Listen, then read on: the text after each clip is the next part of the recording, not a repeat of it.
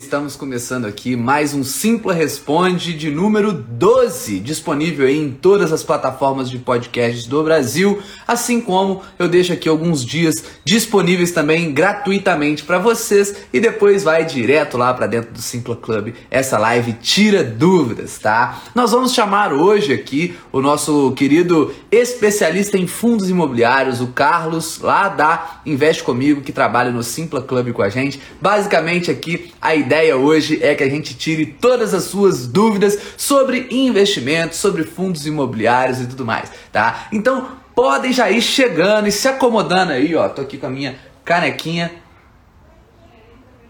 bem tranquilo, tá? Pô, tava com a saudade de fazer uma live aqui com vocês, galera. Quem tá chegando aí? Tem um tempão que eu não ligo a própria live aqui no Instagram, tá? A gente fez aí há umas duas semanas atrás lá no YouTube. Tô fazendo aí, é claro, né? Semanalmente as lives do Simpla Club de análise de ações e fundos imobiliários. Mas tirando dúvidas de vocês aí, tinha um tempo já que a gente não fazia, tá? Ó, a, o Carlos aí do Simpla Club já chegou e a gente já vai começar então resumido, tá? Se você. A, a, live de hoje, o objetivo da live de hoje é justamente tirar dúvidas gerais de vocês, tá? Sim, a gente tem esse quadro que se chama Simpla Responde, onde nós temos as dúvidas aí, principalmente sobre ações e fundos imobiliários, mas vocês podem tirar as dúvidas que precisarem, tá? Então, se você tá chegando aqui, já vai apertando no coraçãozinho, tá? Para deixar, para fazer essa live bombar ainda mais. Já compartilha aí com os seus amigos que eu tô colocando o Carlos aqui pra gente começar a trocar essa ideia. E claro, qualquer dúvida que vocês tiverem, podem ir mandando aqui que eu vou responder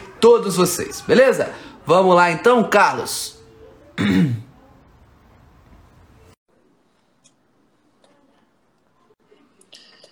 Vamos lá, vamos lá, vamos lá. Fala aí, meu amigo. Diga aí, filho, tudo na paz, velho? Tranquilaço, Carlão. Ó, galera, hoje o, o, Gabriel não vai poder comparecer, tá? Então vamos ficar só nós dois aqui mesmo tirando as dúvidas de vocês. Mantém alto nível, como sempre, o nosso bate-papo, né? Diz aí, ó, olha lá, ó. Galera do Tios Fios já chegou aí. A Giovana. Jo, não, o Giovanni já chegou aí. Fala aí, Carlos. Deixa eu, deixa eu lhe dar os parabéns ao vivo aqui, pô. Parabéns pelo seu noivado, ah, é, né? que é isso aí, viu? Muitas Vai felicidades vendo. aí, mano. Valeu, meu amigo. Tamo junto.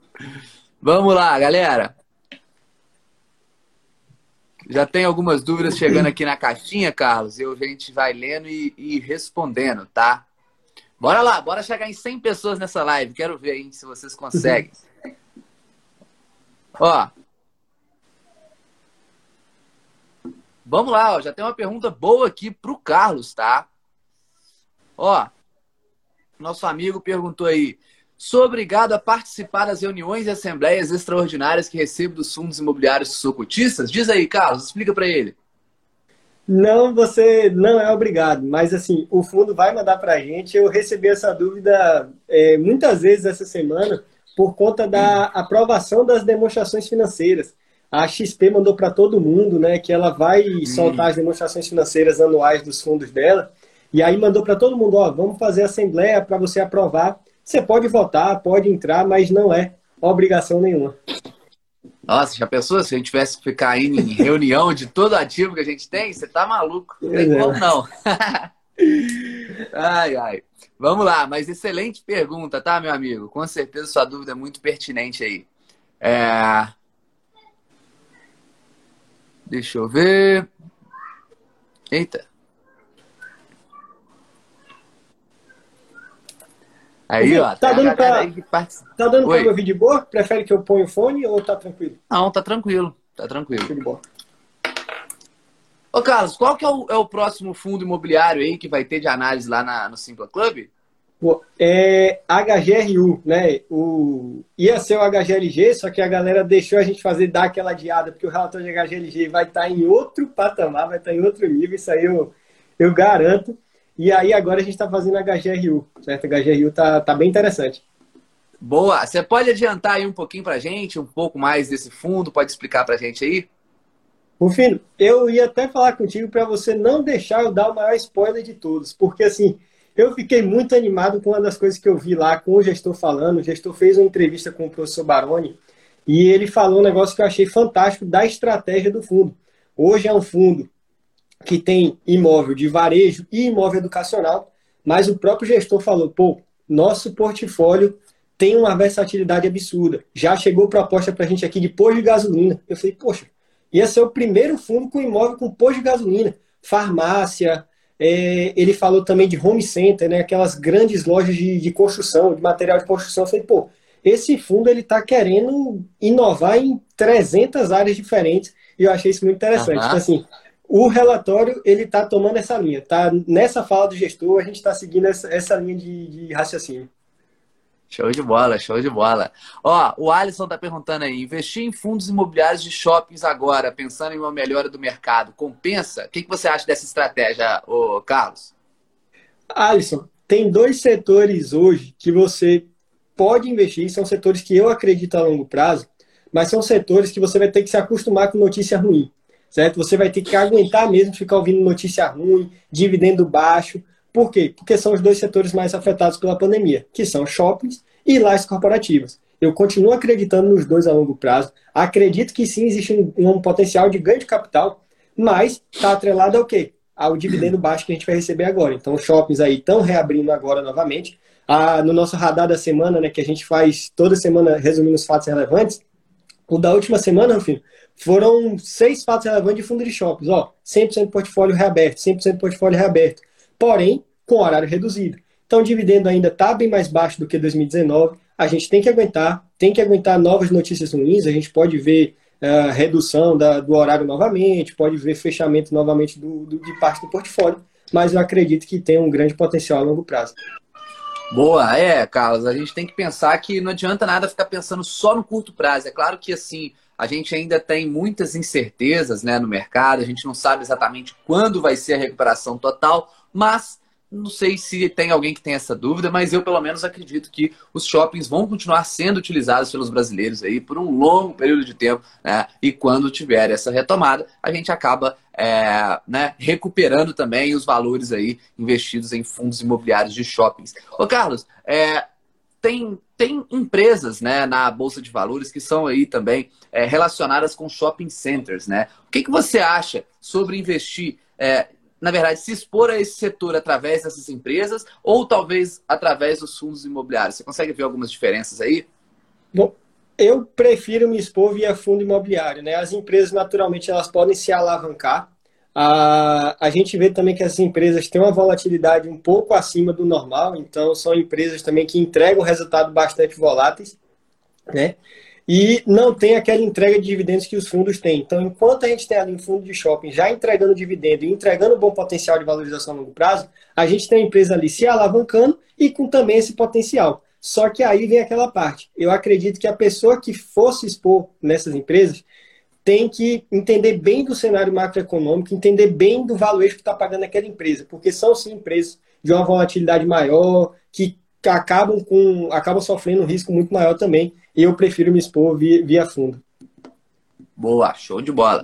É, o Iago perguntou aqui, essa eu, eu vou responder para ele direto, caso. O Iago perguntou assim, ó, quando a gente vende um fundo imobiliário obtendo lucro, como que a gente faz para pagar imposto, né? Basicamente, Iago, você tem ali, né, o, você pode fazer o cálculo mensal de qual foi o seu resultado, tá? E aí não é exatamente de um fundo, você soma todos os fundos imobiliários que você é, é, vendeu ali no caso, né? Todos, todos os resultados, na verdade. Você fez uma operação ali de venda e aí você vê, ah, teve lucro, beleza, você, você anota ali no papelzinho. Depois você vai ter feito outra que teve prejuízo, por exemplo, você anota também é, o resultado do mês você vai retirar aí 20% do lucro que você teve e vai ter que gerar uma DARF em cima desse resultado, tá? Então, no caso, né, os 20% do lucro, você gera uma DARF nesse valor e é só pagar no mês seguinte, até o último dia do mês seguinte, beleza? Simples assim. Infelizmente, ainda é algo meio manual, né? A gente mesmo tem que fazer o cálculo e é, gerar a DARF para pagar, mas é bem simples também, não tem tanta dificuldade, não. Certo, Carlos? Perfeito. Entrando lá no site da Receita, a gente consegue emitir a DAF. Boa. É... Vamos lá, o Igor perguntou aí quais fundos imobiliários são interessantes para o iniciante no mundo dos investimentos. Será que teria algum fundo imobiliário ou alguns fundos imobiliários que podem fazer mais sentido para iniciantes, Carlos?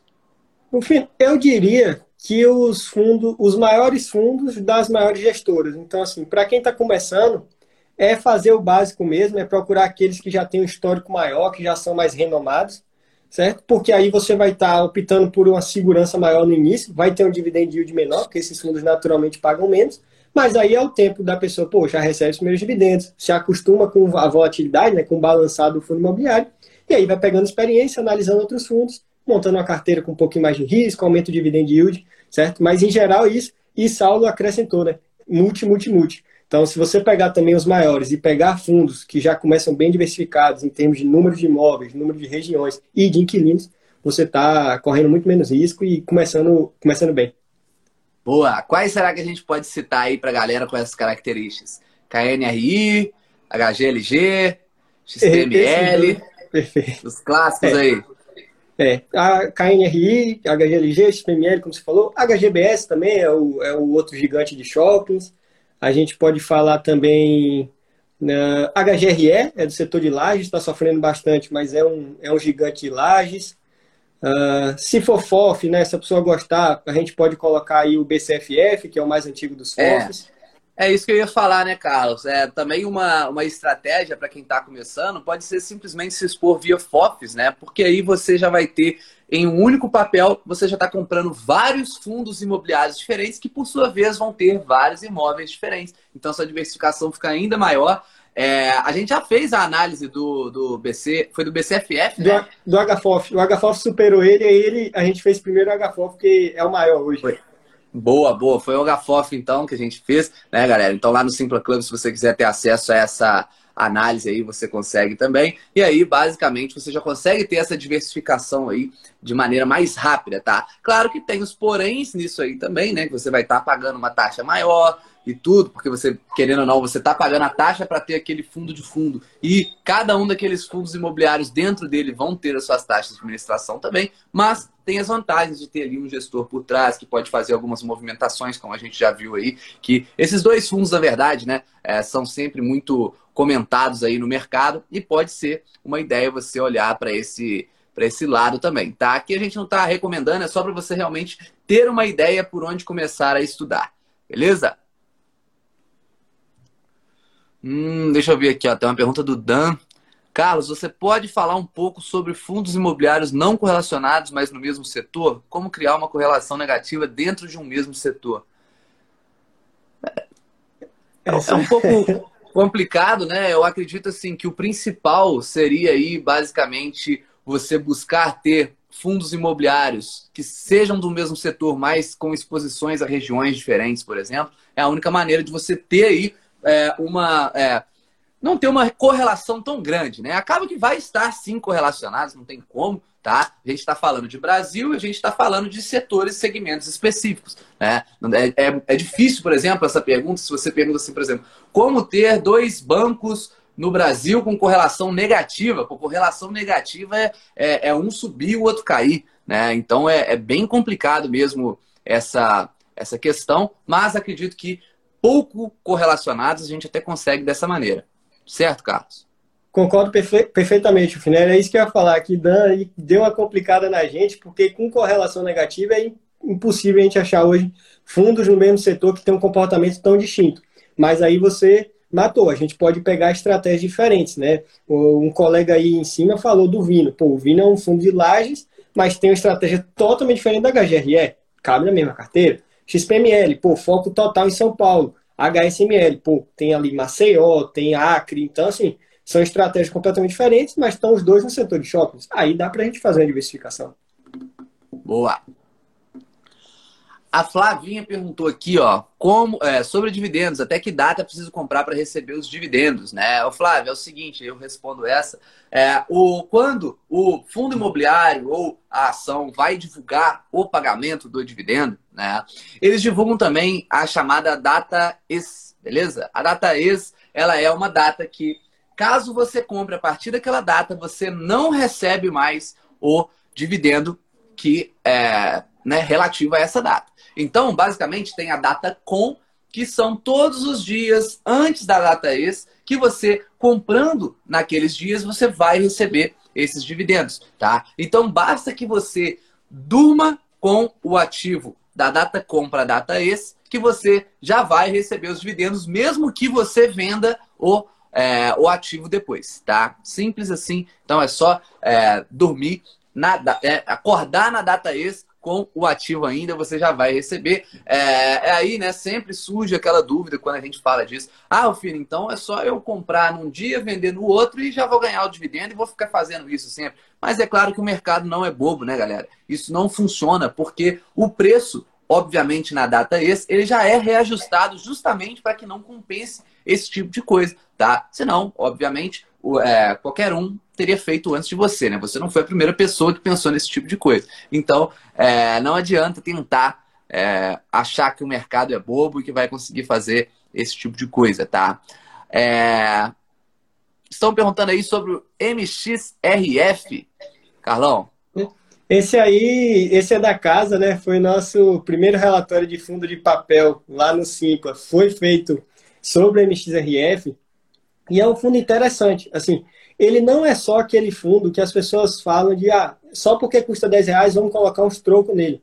Não, ele tem sim qualidade, ele tem ali CRIs, é, são 74 CRIs na carteira, 74 dívidas ali, é, nem todas gerando receita, tem algumas dívidas que são estressadas, né, que o, o, o devedor está ali inadimplente, e aí o fundo teve que exercer as garantias, mas em geral são 70 ali dívidas gerando receita, dívidas interessantes, é um fundo é, mais high grade, ou seja, as notas das dívidas são mais altas, são dívidas mais seguras e que naturalmente pagam menos. Então é um fundo.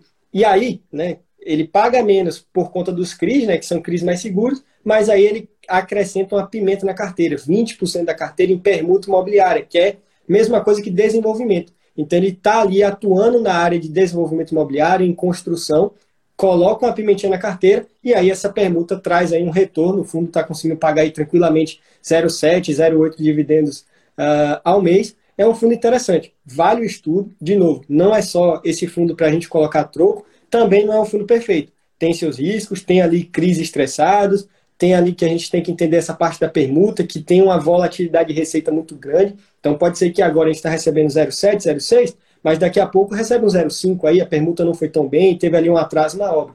É importante entender isso, entender os riscos e controlar a exposição. Boa! E quem quiser ver aí, galera, o relatório do MXRF em vídeo e em relatório mesmo para você poder baixar e tudo mais, é só você entrar aí no perfil do Simpla Club, que é esse que o Carlos está aqui. Entra lá no link da bio, você consegue é, fazer assinatura aí, inclusive com sete dias para você testar gratuitamente, tá? Então você pode ir lá, vai testar, já vai conseguir ter acesso a esse, mais dezenas de análises de ações e fundos imobiliários. Tenho certeza que você vai curtir e vai querer continuar com a gente aí pro resto do ano, tá? É... Vamos lá, o Guilherme perguntou aqui é, sobre o ETF de criptomoeda Hash 11 que surgiu aí há pouco tempo, né? Essa eu posso falar, Carlos, porque inclusive eu gravei um vídeo hoje sobre isso, tá? Que vai sair no canal do YouTube ou hoje, não, mentira, hoje não vai sair, mas amanhã ou sábado, no máximo esse fim de semana vai sair para vocês, né? Explicando que justamente eu é, resolvi começar a me expor a criptomoedas através desse ETF. Eu nunca tinha é, comprado Bitcoin, nunca tinha comprado nenhuma criptomoedas e criptomoeda e nesse caso eu resolvi investir e eu já explico para vocês, né? No caso das criptomoedas, quando você Vou tentar só dar um. Vou acabar dando um spoilerzinho do, do vídeo aqui, tá? Mas no caso aí de criptomoedas, você tem algumas dificuldades ainda, né? Que você precisa comprar elas ali em é, exchanges próprias, você precisa cuidar da própria custódia, né? Quando você deixa a custódia é, em outros locais, como por exemplo na própria corretora, você acaba tendo um risco maior. Já tiveram casos aí de corretoras sumindo com bitcoins, por exemplo. Né? Então você tem um risco, as pessoas pre preferem é, custodiar por conta própria, né? E aí, seja através de uma carteira digital ou através de uma hard wallet, né, que a gente chama, é, mas isso é complicado e pô, caso você perca a senha ali, caso você é, perca aquela, se for uma carteira física, você simplesmente perde os seus é, os seus criptoativos, tá?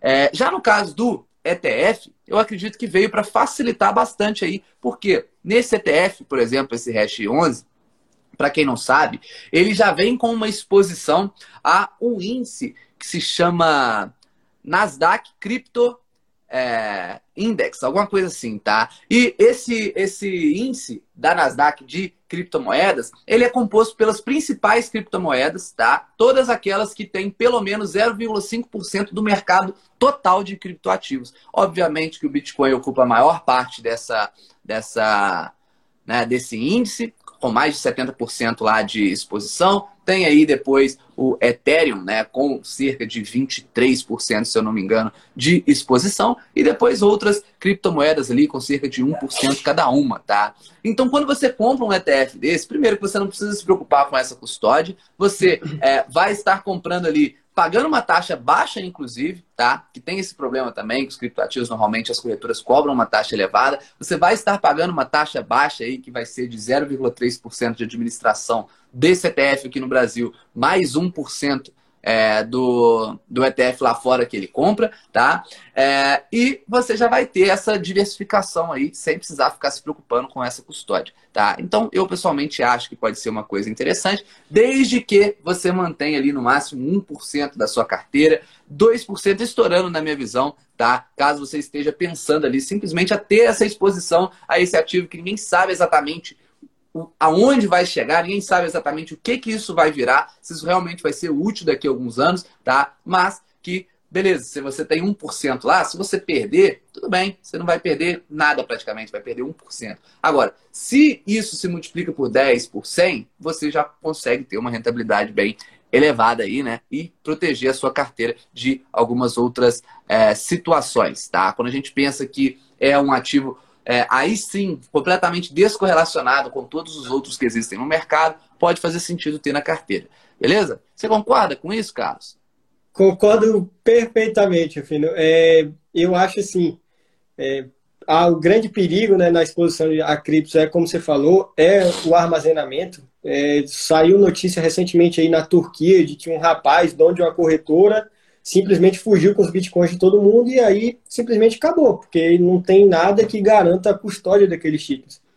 Então, Exato. eu, como não estudei criptomoedas a fundo para saber, pô, como é que eu vou armazenar e tal, estou seriamente considerando o hash. Eu estava pensando em um pouquinho mais da carteira, estava pensando em 3 a 5%, certo? Mas eu não comprei ainda justamente porque eu estou vendo a volatilidade, quero ver se o coração aguenta.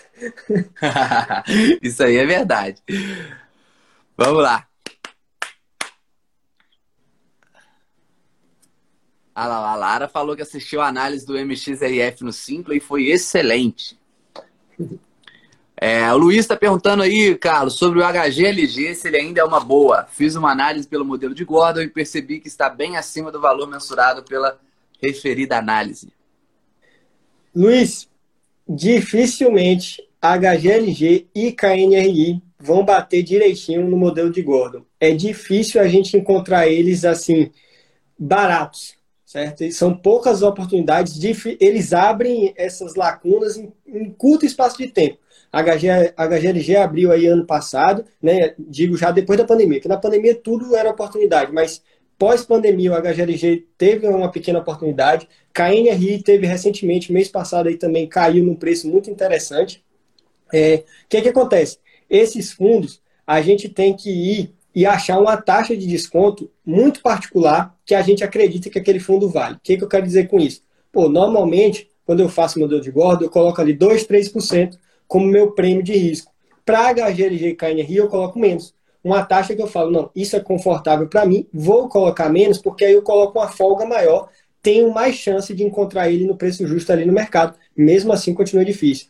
Então, assim, nesses casos, é subscrição mesmo, então tem subscrição, a gente tem que aproveitar para comprar um pouquinho mais barato, tem que ficar atento nessas oportunidades que o mercado dá de vez em quando. É bem difícil mesmo comprar barato.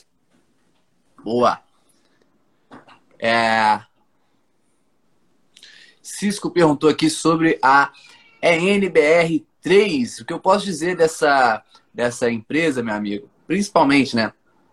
Eu acho que pode ser uma, uma excelente empresa aí para você se expor ao setor elétrico, né? Porque ela tem exposição aos três principais segmentos, a geração, transmissão e distribuição. Isso faz que ela seja bem perene mesmo, apesar de ainda pequena empresa, então ela tem um potencial de crescimento muito grande, tem feito vários investimentos ali para conseguir trazer esse crescimento para a gente, né? E tem os números bem é, redondinhos também, empresa lucrativa, empresa com dívida baixa em relação aos pares do setor, tá? É, enfim, está aí no, no listada no novo mercado, tem somente ações ordinárias. Enfim, eu pessoalmente eu gosto bastante dessa, dessa empresa e acho que faz sentido você é, estudar um pouco mais sobre ela aí para se expor no mercado de energia, tá? Eu não preciso mentir, para mim é uma das preferidas aí nesse setor. Beleza? Ô, Rufino, eu fico brincando aqui com, com meus alunos, né? falo, rapaz, eu tenho medo de Energias Brasil, porque tem aquela frase, né? Toda unanimidade é burro. Bicho, todo mundo gosta de Energias do Brasil. É impressionante. Eu tenho também, também gosto. Verdade. Também confio por tudo isso que você falou. Mas eu fico, rapaz, pô, as pessoas não enxergam o valor nessa empresa assim, a gente enxerga. Vamos lá, o longo prazo está aí. Eu acredito realmente que ela tem muito projeto para entregar. Boa, é isso, né, cara? Eu acho que como ainda não entregou, as pessoas ainda ficam ali com o pé atrás da empresa, ela fica meio andando de lado ali, mas eu pessoalmente gosto bastante desse, desse case, tá? É, vai lá, Carlos, escolhe uma, uma pergunta aí para você responder. Ó, eu vi que tem muita gente falando, citando tickers diferentes. E eu não quero te colocar na fogueira, não. Vai lá, escolhe uma aí que, não, que você queira eu... responder. Eu vou falar aqui da, de V Mendes, porque ele tinha perguntado lá em cima, eu li e acabei esquecendo aqui, ficando para trás, que é falando sobre a estratégia Boa. do Vino. Ó, o Vino é aquele fundo de lajes com estratégia bem particular mesmo, né? bem diferente dos outros. Por quê?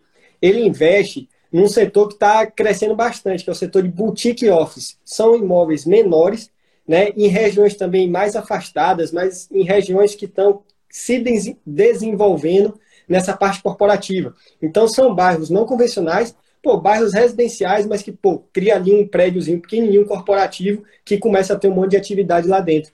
Então, são investimentos, obviamente, mais arriscados, porque é uma tese que está crescendo, está pegando tração agora no Brasil, né? mas o Vino tem uma participação em ótimos imóveis, boas localizações, e tem um ponto que a gente tem que tomar cuidado. A 20, muita gente tem um pé atrás com a gestora, certo? Muita gente tem um pé atrás com a gestora. A gestora representa grande parte da receita, salvo engano, 30% dos escritórios são alocados para a própria 20. E no início do ano, né, na verdade, no final do ano passado, o Vino ele fez uma venda de um imóvel. E aí o Vino hoje está custando aí perto de 60 reais e está pagando por mês 0,42, 0,45. Pô, isso é um dividendo fantástico por valor que ele está agora. Só que é um dividendo não recorrente. O próprio fundo já anunciou, esse dividendo vai ficar até o final de 2021.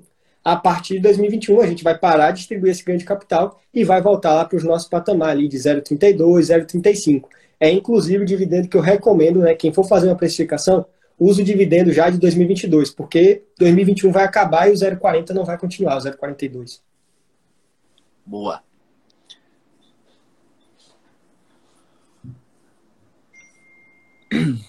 Deixa eu ver se chegou alguma aqui no, na caixinha também. E aí, se tiver alguma aí mesmo no, no chat, você pode responder, ô, Carlos.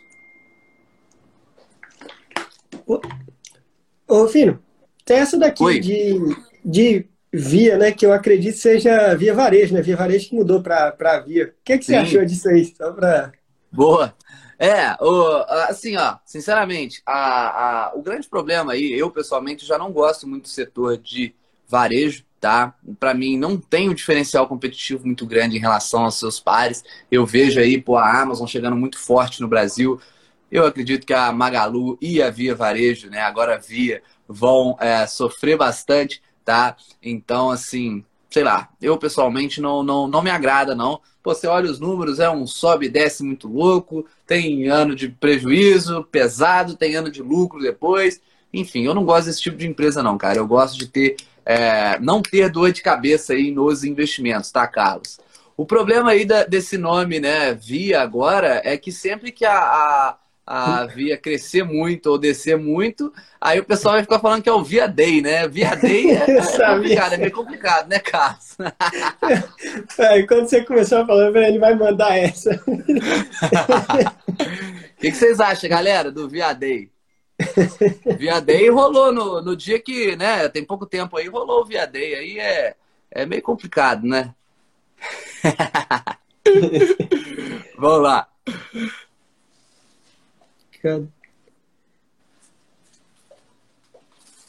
Eu vi aqui, ó, tem uma pergunta boa na caixinha aqui. Apesar da taxa Selic ser a taxa a taxa mãe da economia, por que não sentimos de forma expressiva demais taxas de juros caindo, enquanto imagino que ele quis dizer que a taxa Selic estava baixa, tá? Eu acho que é o seguinte, meu amigo Nascimento aí, é... o pessoal tá, tá, tá curtindo até o viadei. Ó, é... o que que acontece, cara? O que que acontece? O...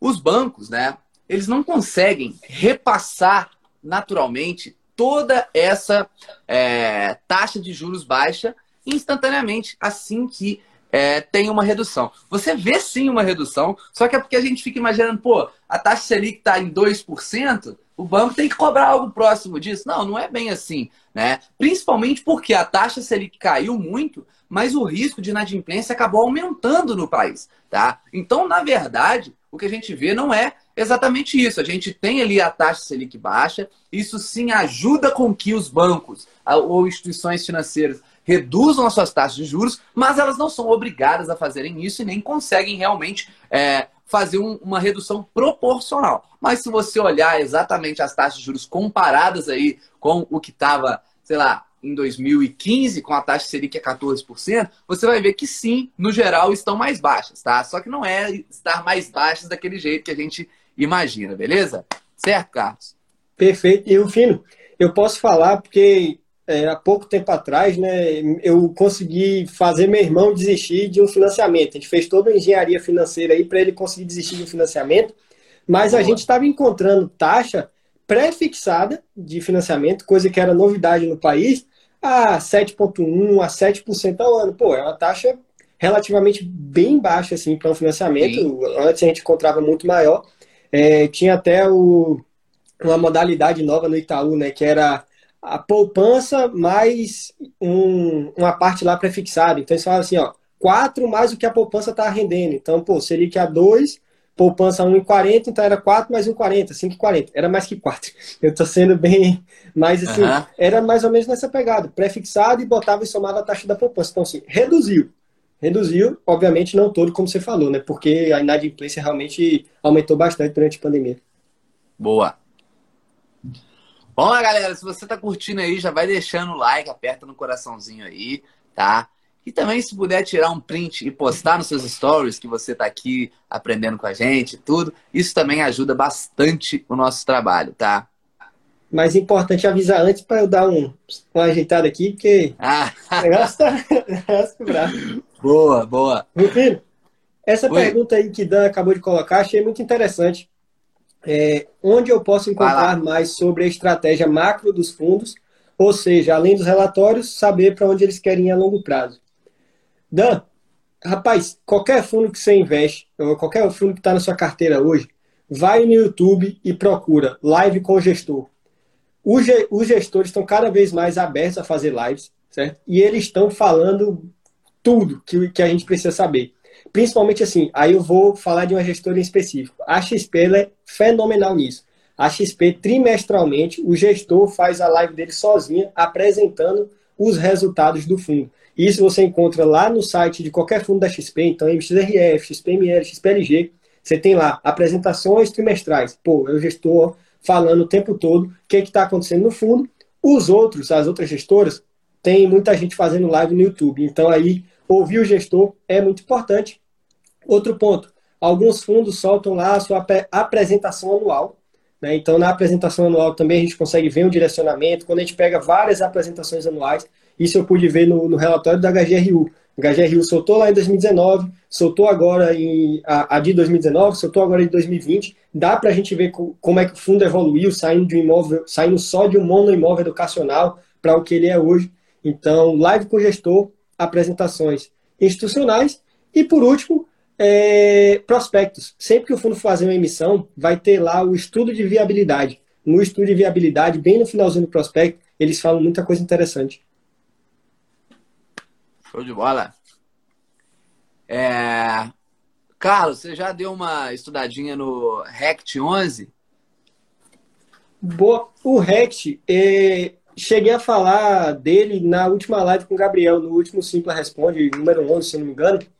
Basicamente assim, é um fundo que o principal inquilino rompeu parte do contrato, rompeu não, o contrato venceu e ele não renovou por completo. Então está passando por uma vacância muito grande, né, muito grande mesmo. Tá em, os imóveis são em regiões meio complicadas também, não tão interessantes. E o fundo, salvo engano, tem um passivozinho, né? Então tem aí uma, umas obrigações que ele tem que cumprir aí no, no curto prazo. Então é um fundo de lajes que está um pouco mais arriscado que os outros. Como todo setor vai sofrer bastante, está sofrendo bastante, mas ele tem uma pitada mais de risco, a pessoa tem que ficar, tipo, acompanhar de perto ele. Boa! Qual é, Kling? Kling tá perguntando quem tá solteiro aí, ó. Eu não, Kling. Pô, acabei de noivar, você não viu, pô? pô, ô Dan, é, salve, ele falou, salve de Salvador, Bahia. Salve de é. Santana, Bahia, pô. Você, é. você tá na capital. boa, boa, boa. Vamos lá, vamos lá. Vão mandando mais dúvidas aí, galera. Aproveitem que nós vamos ficar aqui mais 20 minutinhos, tá? Respondendo as dúvidas de vocês.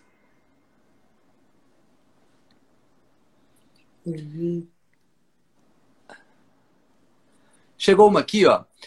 O Nunes perguntou: é, Rufus, eu corro o risco de, de, uma corretora quebrar e a gente perder o dinheiro investido lá? Então, minha amiga, essa pergunta também ela é muito comum, tá? Eu respondi ela, inclusive, lá no, é, nos stories de hoje. E, basicamente, quando a gente investe através de uma corretora, a corretora ela serve como uma intermediadora, tá? Então, ela não necessariamente você deixa o seu dinheiro custodiado lá. Você utiliza da corretora para comprar ativos, para comprar fundos, para comprar ações, para é, colocar ali né, o seu dinheiro em renda fixa, comprar títulos, mas a corretora não é a, a custodiante. Então, mesmo que a corretora venha a quebrar, você não vai perder aquele dinheiro que está investido, tá?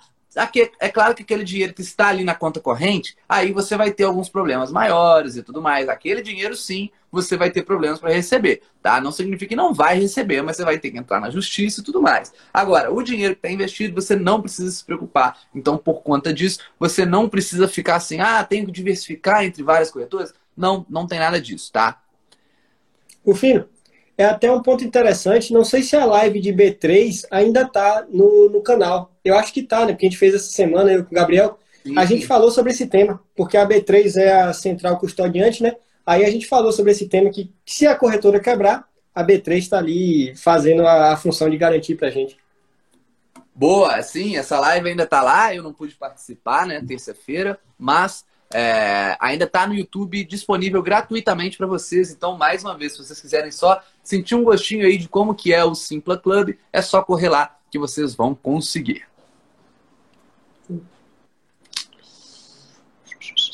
Matheus perguntou se tem que ter um número mínimo de ações para receber dividendos na carteira. Não, Matheusão, não precisa. Com uma única ação, assim como um único fundo imobiliário, você já recebe os dividendos referentes a eles, tá? Então pode ficar tranquilo aí. Por isso, inclusive, que é, as empresas acabam divulgando o próprio dividendo em cima de um único ativo. Então é só você fazer a conta ali quantos ativos você tem e é, né, você vai descobrir quanto que você tem direito a receber.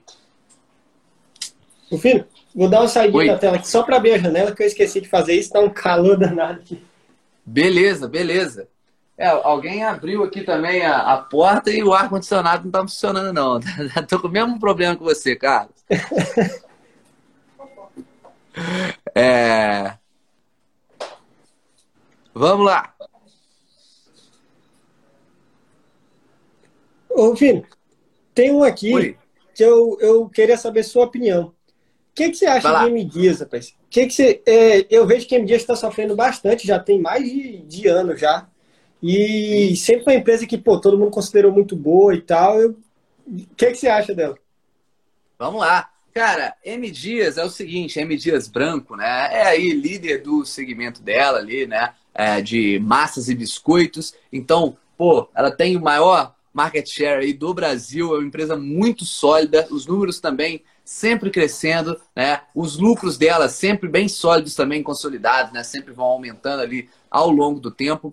Endividamento baixo também. Eu gosto bastante dessa empresa. O que, que acontece, né? Ela tem, realmente, já tem aí, é, se eu não me engano, se eu não me engano, tá? Tem que conferir. Mas a, o preço dela atual tá bem próximo do que estava ali no auge da crise, né? De março de 2020, tá? Então, assim, por que, que isso acontece?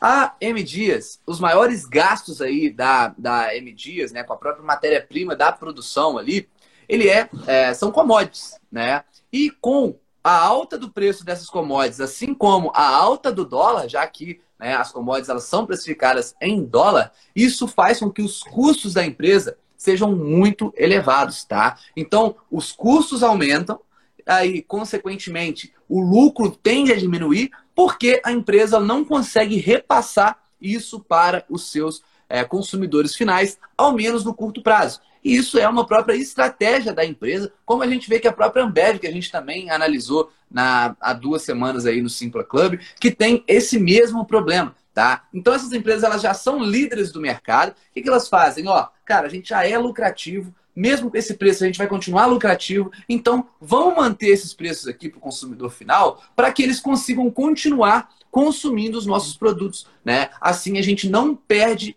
é, nenhuma participação no mercado. É uma estratégia da empresa. Tá? Então, o que a gente tem que ver é o seguinte: pô, a empresa ela está conseguindo manter a sua participação no mercado, já que a estratégia é essa, ela tem que estar tá conseguindo manter. Né? Ela está conseguindo manter, ela está conseguindo realmente continuar lucrativa. Será que ela vai conseguir em algum momento repassar esses preços para frente? Eu acredito que sim. Então eu acredito que pode sim fazer sentido você investir nessa empresa. Tá? É, eu é, ela combina bastante com a minha filosofia de investimentos, tá, Carlos? De pegar empresas ali é, consolidadas, né? Que não são grandes. A, a ela, se eu não me engano, ela tem cerca de 10, 12 é, bilhões de valor de mercado. Então ela tem ainda muita possibilidade de crescimento, tá? Mas ainda assim ela tem os números muito redondinhos e eu gosto de empresas de alta qualidade, tá? Então, para mim, faz muito sentido.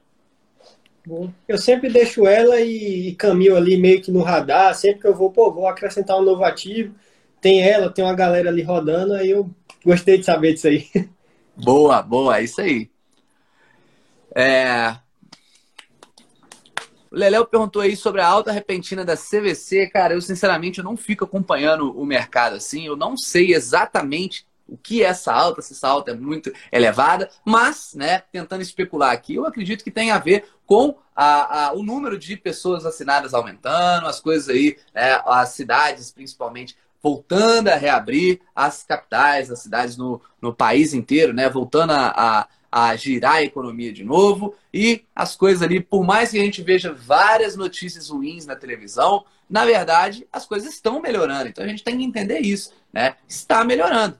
Poderia ser mais rápido ou não? Não sei, mas está melhorando. Então, essa é uma boa notícia. E claro que a CVC, que é uma empresa de turismo, ela depende muito de que as, as é, né, de que a economia esteja girando para que as pessoas possam viajar mais tranquilas e tudo mais, tá? Então, eu acredito que o mercado já está vendo, né? O mercado que sempre antecipa as coisas, ele já está vendo essa retomada acontecendo aí para os próximos meses, né? Ou que seja para o ano que vem. Mas isso já, já é um bom sinal para a CVC conseguir recuperar. Eu não sei se teve alguma notícia extra mais específica que pode ter acarretado alguma alta, tá? Eu realmente eu não fico acompanhando assim notícias todos os dias no mercado, beleza?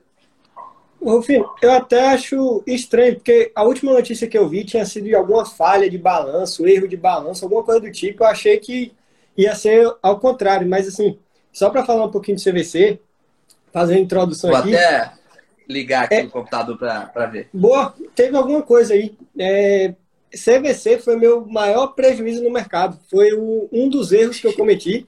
Todo a gente comete erro, né? CVC eu resolvi, resolvi assumir o erro e falar, velho, não errei, não quero, vendi ela uh, com algum prejuízo, porque, pô, me faltou confiança mesmo na governança. CVC Início desse ano estava para divulgar o balanço do terceiro trimestre do ano passado.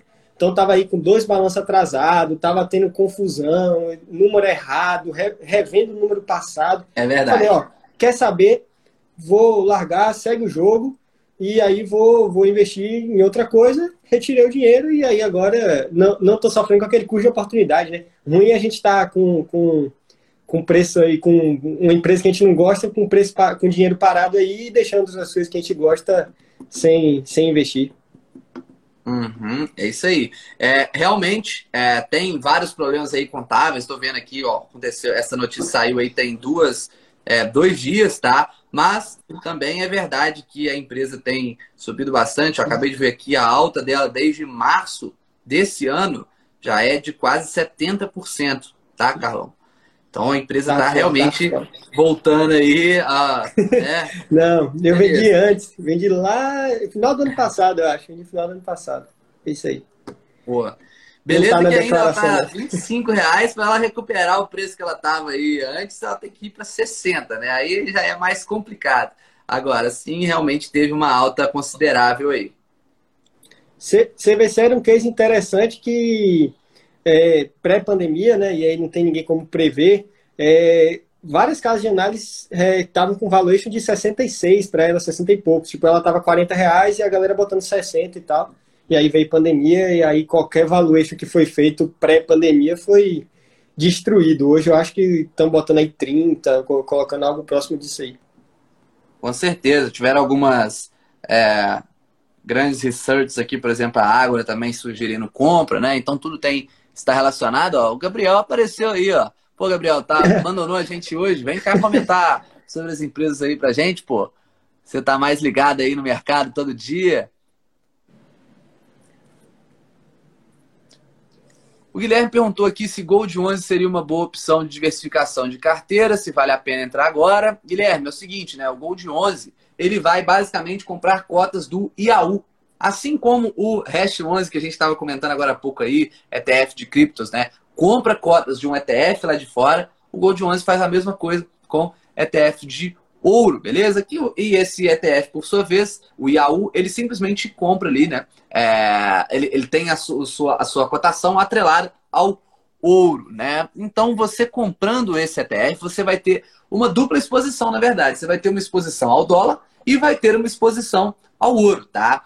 Só que eu, pessoalmente, eu não vejo o ouro ou qualquer ativo como esse como uma forma de especulação, de você, como você mesmo falou assim, vale a pena entrar agora, tá na hora de vender e tudo mais. Eu não gosto para esse motivo. Eu acho que pode fazer sentido sim na sua carteira, se você também for aí, né, é, adepto da filosofia de buy and hold, pode fazer sentido desde que você tenha ali no máximo 5%, por exemplo, do seu portfólio, justamente por aqueles mesmos motivos que nós já falamos, como uma reserva de valor. Normalmente, quando o mundo todo está em crise, o ouro se valoriza muito. Então ele é um ativo ali descorrelacionado, ele tende inclusive a subir quando todo o resto vai mal. O ouro ele é, se valorizou bastante aí, né? Desde 2019.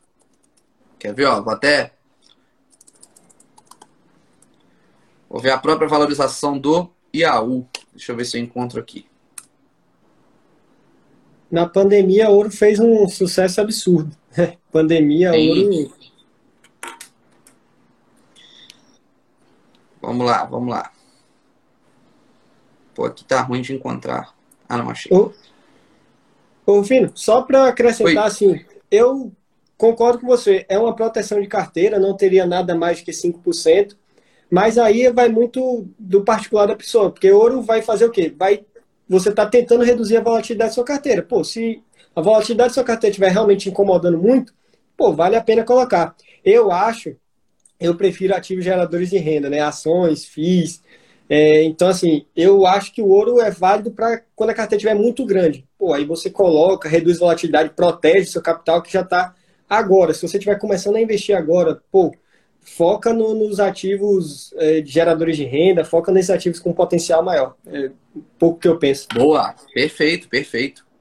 Mas só, só para exemplificar para a galera aí, ó, o, o IAU, ele se valorizou aí perto de 80% de, 2000, de início de 2019 até aqui. E aí, se você junta isso com a própria valorização do, do, do dólar frente ao real, né? Foi ainda, se eu não me engano, pelo menos dobra isso aí, tá? Então, é, para você ver, né? Enquanto vários ativos estavam despencando, se você tivesse aí o Yahoo que ele não existia, é, quer dizer, o Yahoo existia, né? Mas o Gold 11, você provavelmente teria tido esse ativo se valorizando aí perto de mais de 100% pelo menos, com certeza, tá? Eu não estou vendo o gráfico aqui não, estou tentando meio que fazer o cálculo de cabeça aqui, beleza? Mas com certeza você teria aí uma essa valorização.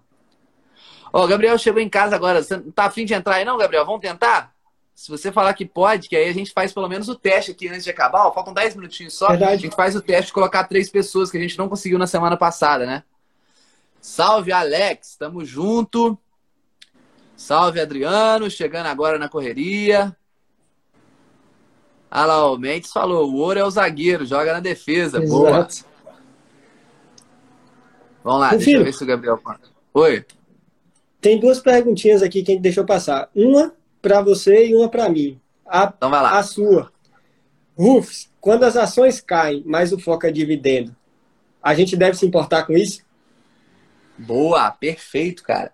É, eu acredito que não. Eu acredito que não. O preço, na verdade, das ações, quando ele cai, se os lucros da empresa, se os dividendos eles permanecem, né, você vai ter um dividend yield maior, na verdade. Talvez seja, inclusive, uma oportunidade de compra, se você pensar nesse curto prazo. Tá? Então, na verdade, não. O que você, se você está focado em dividendos, você tem que se preocupar com o quê? De onde vem esses dividendos, que é o lucro da empresa. Tá? Então, se a expectativa de lucros ela continua é, crescendo, se a expectativa de lucros não precisa, na, na, verdade, nem estar crescendo, mas pelo menos estável no caso de uma empresa já de valor, uma empresa já consolidada que distribui muitos dividendos, não tem por que você ficar se preocupando com o preço do ativo. Beleza? Isso eu acho que, que a gente pode levar para os fundos imobiliários também, né, Carlos? Concordo perfeitamente. E aí é, eu queria falar com o Matheus. Bicho, faz uma planilha que mede os teus dividendos, porque, pô, isso é fantástico. É o que me segurou na pandemia, por exemplo. Por quê? Porque eu falei, velho, meu foco aqui é aumentar a renda. Pô, a valorização no curto prazo eu não tenho controle nenhum, nenhum. Antes eu media a evolução de patrimônio. Imagina que loucura, filho. Eu ficava aqui, ah, em tal ano meu patrimônio fechou em tal. Aí no outro ano o patrimônio fechava menor. Eu falei, Ih, que, que negócio absurdo. Ah, não. É por quê? Porque desvalorizou. Mas não, quando você mede a renda, a renda é por ativo que você compra. Então, quanto mais ativo, mais renda. Então, pô, isso é muito melhor porque aí fica muito mais fácil a gente aguentar o longo prazo. Porque, pô, até o longo prazo demora um pouquinho, a gente toma umas pocadinhas, mas aumentando a renda é, é bem melhor. Cara, essa, essa mentalidade é muito interessante mesmo, Carlos, porque é, principalmente o investidor iniciante, quando ele começa a pensar assim, né? Pô, lá, Agora os meus dividendos já estão pagando a minha conta de água. Agora os meus dividendos pagam a conta de água e a conta de luz. Agora os meus dividendos estão pagando meu aluguel. Né? E você começa a ver o quanto que essa renda realmente está gerando. Se você simplesmente medir o quanto de dividendos você recebeu aí é, durante o ano e ver que isso está crescendo, isso vai te animar muito mais, porque, claro, o mercado ele é volátil. Então, é claro que vão ter momentos que você vai olhar o seu patrimônio e pode ser que tenha diminuído, inclusive, né, em alguns curtos períodos de tempo tá? Mas se você estiver focado ali no lucro, estiver focado ali no, na distribuição de renda, então você não vai se preocupar tanto com isso. E o que eu posso dizer é que, é, na verdade, é normal que quem esteja começando se preocupe bastante com isso, fique com medo, fique com receio. Eu tive uma aluna, por exemplo, que ela fez uma, uma boa escolha e ela me mandou esses dias assim, é, pô, é, minha carteira tá caindo, isso é normal? Aí eu perguntei, eu falei assim, tá, mas tem quanto tempo você investe? Ela falou, não, comecei segunda-feira. Entendeu? Eu falei, pô, mas calma, não tem como, não tem como você prever alguma coisa que vá acontecer. Beleza? Boa, Adriano tá curtindo a aula aí. Gabriel, cara, apareceu aqui para mim que você não tá conseguindo participar. Eu consegui te convidar e não tá conseguindo participar. Eu tendo a achar que é o, o seu Instagram agora o culpado, hein, Gabriel? Sei lá, sei lá. Eu acho que talvez você que não conseguiu atualizar aí. Porque, eu, se eu não me engano, na semana passada, você não estava nem conseguindo me, me chamar, né? Eu consegui te chamar aqui bonitinho, só que falou que você não está conseguindo participar. Inclusive, tem a galera solicitando para participar aí e ele está dando certo, tá? O seu que não está dando aí. Dá um jeito de arrumar isso aí. Sim. Olha lá, o Kling já falou, Gabriel, é bonito demais participar. É, aí, aí beleza, eu não vou, não vou discutir, não. O cara nasceu com, com, com olho azul, é, é complicado, né? Complicado essa sorte Realmente... aí. No... Fica difícil, fica difícil a competição. Olho azul é.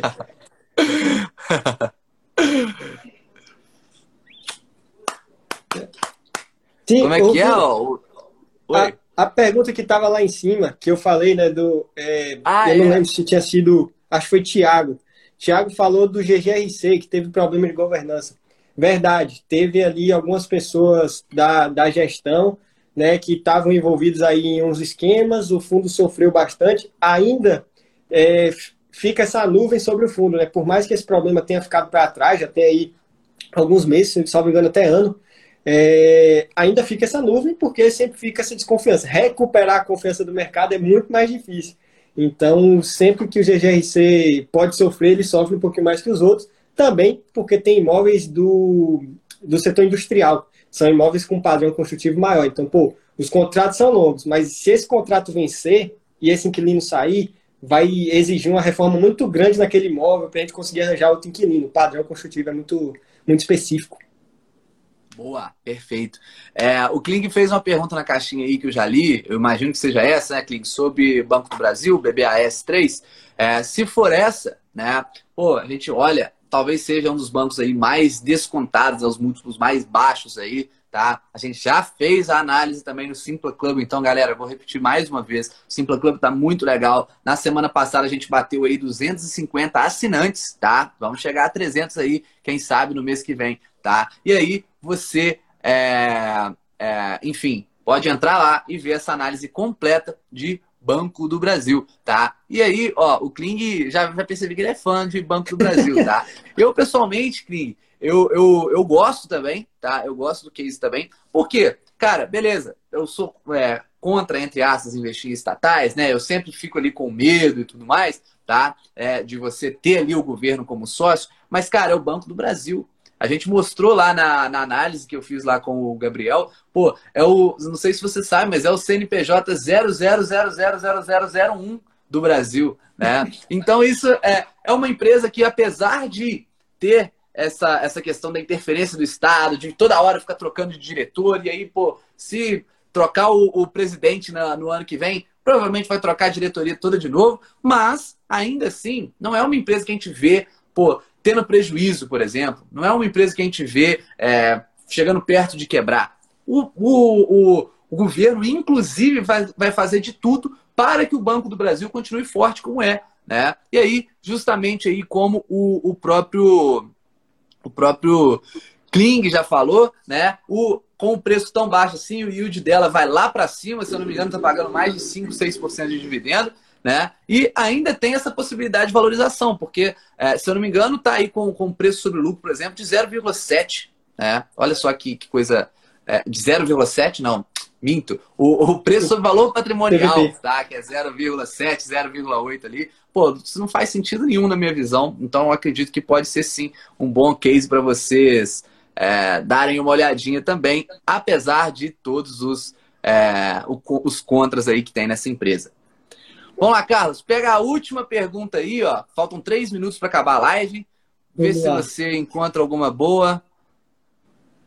Ó, oh, tem uma rapidinha aqui que a gente pode matar antes, que é ações. Precisa declarar todo mês? Não. Declaração é só anual, referente ao ano passado, no caso. Então, a gente vai declarar agora, em 2021, as operações de 2020, né? As ações que a gente tinha lá em 31 dos 12 de 2020. O que a gente precisaria fazer todo mês é pagar a DAF caso a gente realizasse vendas né, acima de, de 20 mil no mês. Boa! E chegou uma pergunta aqui na, na caixinha tá sobre VEG, né? Chegou uma caixinha, é, a pergunta sobre VEG aqui. VEGzinha, né? A galera adora a VEG. A empresa, assim, ó, eu sempre gosto de usar a VEG, para vocês terem uma noção, como exemplo na hora de ensinar você a analisar a qualidade de uma companhia. Tá? Então você vê ali, pô, o tempo todo é lá buscando novas aquisições, tá aí fazendo agora um novo investimento numa, numa empresa em Minas Gerais. Enfim, é sempre notícia boa, lucro crescendo, dívida controladíssima, não tem dívida praticamente líquida, tá? Então, assim, é uma empresa de excelente qualidade, porém, ao contrário do que a gente falou do Banco do Brasil, o caso da VEG é o outro lado, né? Os múltiplos são muito elevados. Então, o que isso significa na prática? Significa que o mercado ele já espera um crescimento muito elevado aí para a VEG, tá? E que para esse preço continuar subindo, a não ser que seja uma, um, movimento, um, um movimento de especulação, para que esse preço continue subindo muito para o longo prazo, os resultados têm que ir surpreendendo ainda mais, o que é muito difícil, né? Se eu não me engano, a gente quando fez, a VEG foi uma das primeiras, se não a primeira empresa que a gente analisou no Simpla Club, tá? E quando o Gabriel foi fazer lá o valuation de fluxo de caixa descontado, ele encontrou ali que Posso estar enganado, tá? Se você quiser conferir isso, tem que ir lá no Simpla Club para ver exatamente qual foi a, a, conta. Mas se eu não me engano, ele encontrou que o mercado esperava um crescimento próximo aí de 20% ao ano para a VEG, né? O que é algo muito difícil de você replicar, tá? Então, é, que é inclusive maior do que o, é, o crescimento médio composto dos últimos anos da VEG. Então, assim, é, é uma empresa de excelente qualidade, mas tem que tomar cuidado aí no momento de investir. Nesse caso, tá? Eu não sou um cara que eu vou ficar sempre focado muito no valuation e tal, de ficar buscando aquelas mais baratas. Eu prefiro uma empresa de qualidade a um preço justo, mas ao menos eu dou uma olhadinha aí se ela não está muito cara. Essas empresas muito caras, eu costumo é, tentar evitar. Ou pelo menos vai ali, se você quiser realmente investir na VEG, pô, vai comprando aos poucos ali, tá? Para que você não caia do cavalo. Beleza? Filho. Ó, acabou que o, o meu Instagram aqui, ele não, como a gente fez aqui no, no Instagram da 1 milhão com 30, ele não acaba, não. Não contou a gente, é. Não, mas é. era só para falar de VEG, que eu acho assim, eu concordo com tudo. VEG, assim, em termos de qualidade, ela é sensacional e não para de surpreender, né? Agora divulgou um, um lucro aí, não sei se é 40% ou foi 70% maior do que o trimestre anterior. Então, assim, é uma empresa impressionante e eu gosto de usar ela para outro exemplo, né? A gente sempre fala, pô, você tem que ter confiança nos ativos, porque você tem que manter na hora da queda. Então, quando o ativo cai ali 20%, 10%, é difícil, pô, você tem que falar, pô, acredito, realmente vou manter. Agora, VEG é o contrário. VEG ensina pra gente o contrário. Bicho, eu posso dizer assim, eu tenho um VEG no preço médio lá de, de 2019. Pô, o VEG tá com a valorização absurda na carteira. A gente tem que ter confiança para manter. Se a gente gosta da empresa, se a gente tá é, compromissado, né, comprometido com longo prazo, a gente, pô, tem ali 200% em VEG. Bicho, vou manter. Então ela também ensina ao contrário e isso serve para os outros ativos da sua carteira. Você compra uma ação, a ação sobe 20%, 30% rapidamente, bicho, você tem que ver. É o, o, que, que você quer? Você quer fazer um trade ou você quer segurar para longo prazo? Então, siga firme e forte na estratégia, porque se a gente ficar girando muito, não dá certo também não. Ficar toda hora vendendo, aí a gente perde no longo prazo. Perfeito. O sonho de todo investidor, na verdade, é justamente esse: é você estar sempre comprando a ação mais cara. Né? Significa que a empresa, sua empresa, está se valorizando. Então, isso é, é muito bom e é justamente o que a gente busca. Tá? Rapaziada, ó, eu vou responder mais uma pergunta aqui, mas antes disso, então, conto com vocês para tirar um print aí nosso. Vai lá, Carlos. Você falou que ia tentar ficar bonito aí, eu acho difícil. Mas se você conseguir. Uma coisa que eu tenho que esconder são as entradas, tá ligado? Aí, tá? aí eu levanto a cabeça Hã? aqui, ó. Eu levanto a cabeça para esconder as entradas, porque aqui já não tá dando para disfarçar mais. Né? É, rapaz, tem que, tem que passar um sigilo aí. Vamos lá, rapaziada. Tira um print aí, tá? Posta lá, marca a gente marca aí a 1 milhão com 30, marca aí o Simpla Club e também o Instagram do Carlos, né? A gente pode fazer uma divulgação aqui arroba investe comigo. Então segue todos esses três aí, tá? E é, é, isso. Postem lá que depois eu vou responder e vou repostar todo mundo que postar esse, esse story aí, beleza? Vamos lá. É, eu vi aqui, ó, uma pergunta. Essa eu vou responder da Jaqueline, como faço para investir para o meu filho, tá, Jaqueline? Essa eu vou responder porque eu invisto para minha filha aí desde quando ela tinha um ano de idade tá? E é no nome dela. A pessoa sempre fala assim, caraca, mas no nome dela? Ou então você está investindo na sua carteira? Não, no nome dela, senão não faria sentido, né? Eu, tá, eu dizer que estou investindo para ela, tá? Realmente no nome dela. Aí todo mês eu busco mandar ali pelo menos uns 500 reais, que é um valor ali baixo e que me mantém abaixo da isenção para pagamento de é, sobre imposto de doação, tá? E aí isso aí varia de estado para estado, tem que ver exatamente qual que é o seu, é um tema um pouco mais complexo, mas a gente tem aí, é, então, o, né, quando você abre ali a conta na corretora, é possível você abrir também para um menor de idade. Não são todas que permitem, mas a maior parte permite. E aí, a única diferença é que você tem que mandar os documentos ali do seu filho, no caso, tá? E também o de um dos pais, beleza? Como se fosse um responsável ali que vai fazer as movimentações para ele, beleza? E aí você pode investir tranquilamente em todos os mesmos ativos aí que você conseguiria normalmente, tá?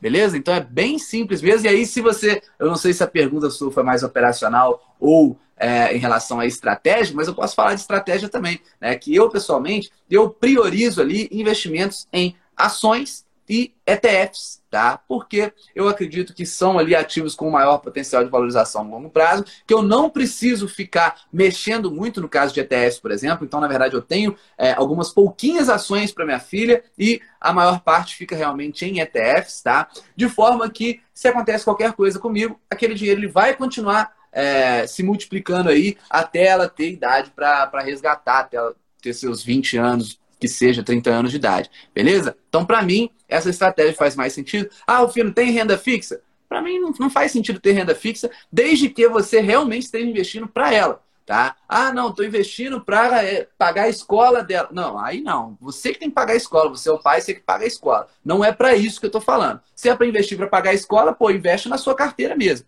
Ali é um dinheiro realmente que vai ficar para ela, que você não vai encostar em 20, 30, 40 anos.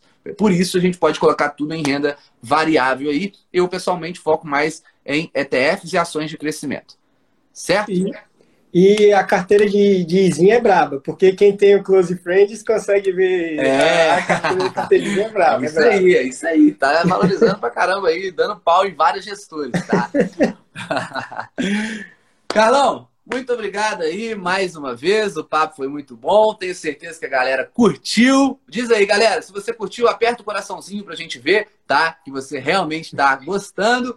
Ó, quem quiser conhecer o trabalho do Carlos, o trabalho do Gabriel, que apareceu nos comentários aqui, e meu também, no Simpla Club, dá um confere aí no arroba simpla.club. No link da bio você consegue assinar com sete dias grátis, tá? Então você vai poder ver diversas análises de empresas, de ações, de fundos imobiliários e várias novas novidades que nós vamos ir adicionando com o tempo. Isso vai ajudar muito, vai economizar o seu tempo na hora de investir porque ao invés de você ter que ficar correndo atrás das notícias, dos balanços e tudo mais, a gente já dá um, aquele resumão para você, né? E já entrega de mão beijada a análise pronta. Basta que você leia a análise e decida se quer investir ou não. Então facilita bastante o seu trabalho. Esse é o nosso objetivo. Simplificar, daí que vem o nome Simpla, tá? É para simplificar como você, a forma que você investe. Beleza?